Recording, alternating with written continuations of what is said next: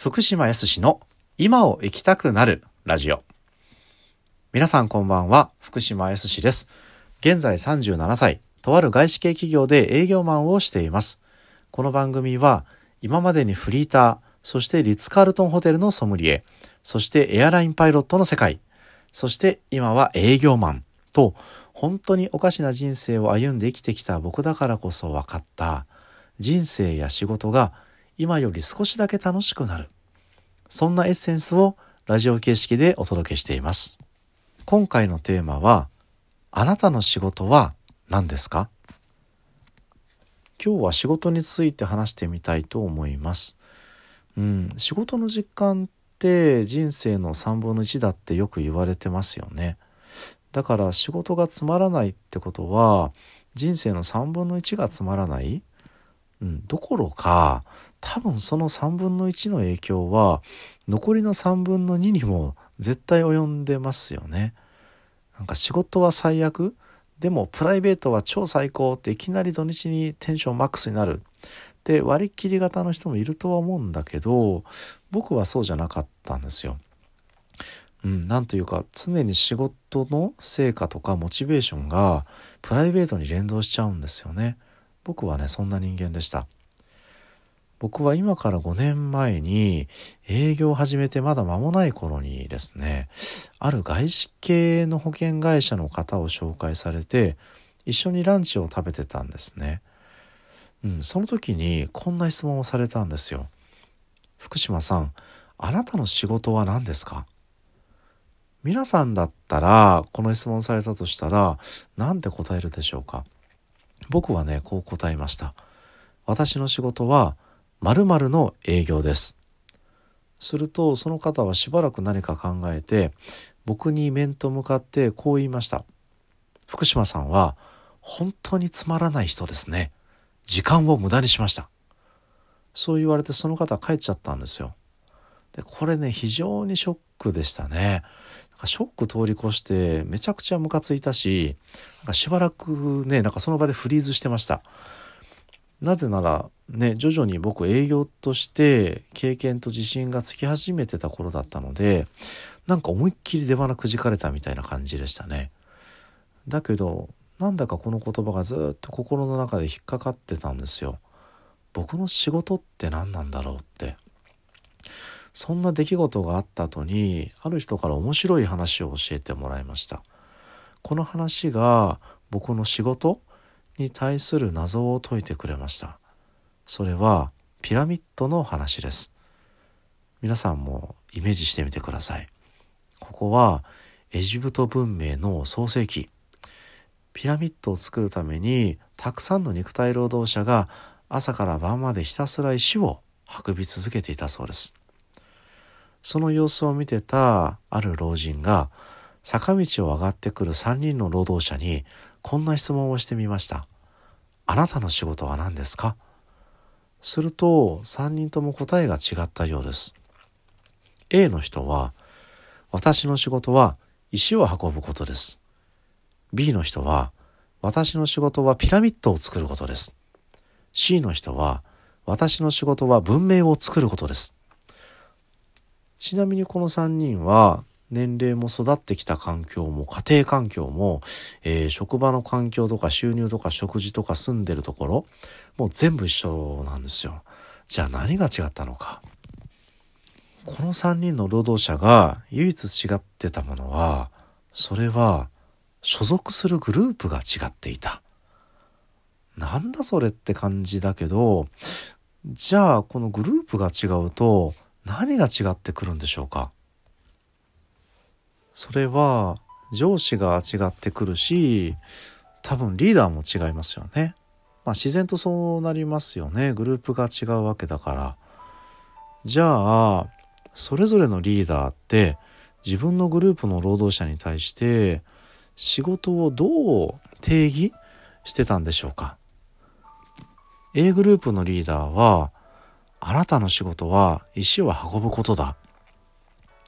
B グループのリーダーは、あなたの仕事はピラミッドを作ることだ。C グループのリーダーは、あなたの仕事は文明を作ることだ。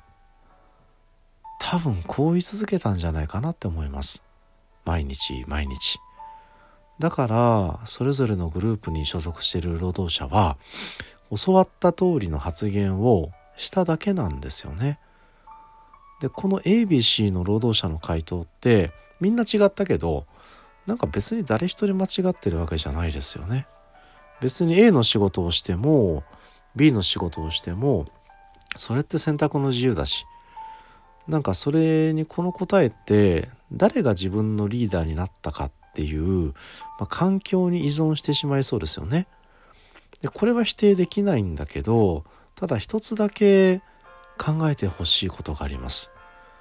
自分ならどんな環境で働いたとしても ABC のうちどの仕事を選択したいかってこと？さっきはピラミッドの話だったけど今風にレストランに例えてみます。ABC それぞれの店員さんは一体どんな回答をしたでしょうか？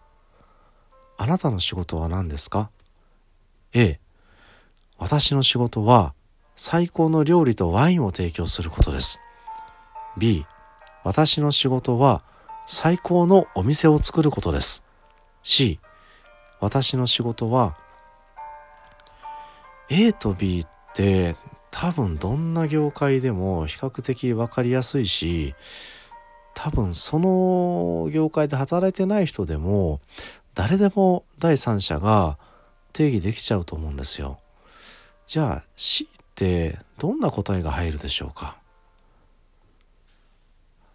これはねなかなか出てこないし答えって多分一つじゃないですよね。もうお分かりになったと思うんですけど A と B って他人が定義することができるんですよね。だけど C を決めることって自分自身にしかできないんです。この C に入る答えこそが僕は本当の仕事の正体なんだと思っています。つまり仕事の定義は自分で決めるってことですね。もしも上司が、お前の仕事は予算達成することだ。それが営業の仕事なんだ。って言ったとしても、それに本心から従う必要はないっていうことですよね。もしも、あなたがお客様を第一に考える、そんな人だったとしたら、例えばだけど、いや、予算達成は真の僕たちの仕事じゃない。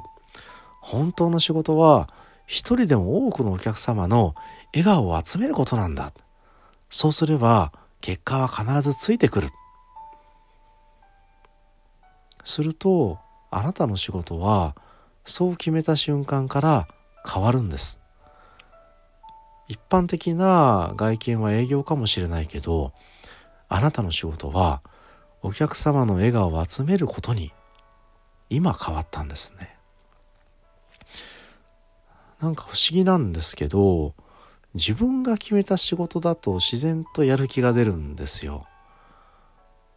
今から思えばなんですけど僕が今から5年前にお会いした保険会社の方は僕の中にある在り方その時はまだ言葉にはなってなかったけど僕の中にある在り方とその時の僕の現状ここにギャップがあるなって気づいてストレートに教えてくれたんじゃないかなって思っています。僕たちは環境を変えることってなかなか簡単にはできませんよね。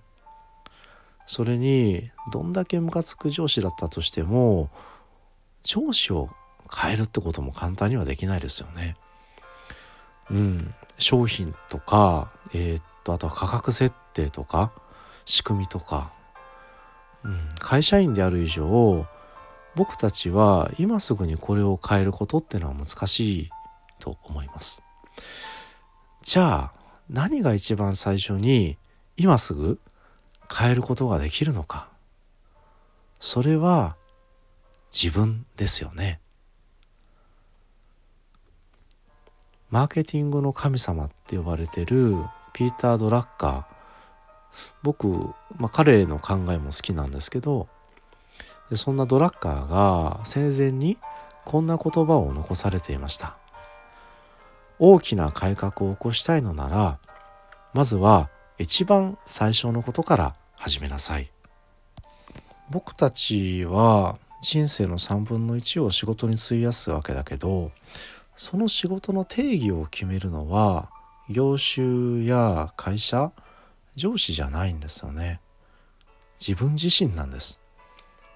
すると今までと同じ仕事が明日から少しだけ違って見えるんです。少しだけ楽しくなる。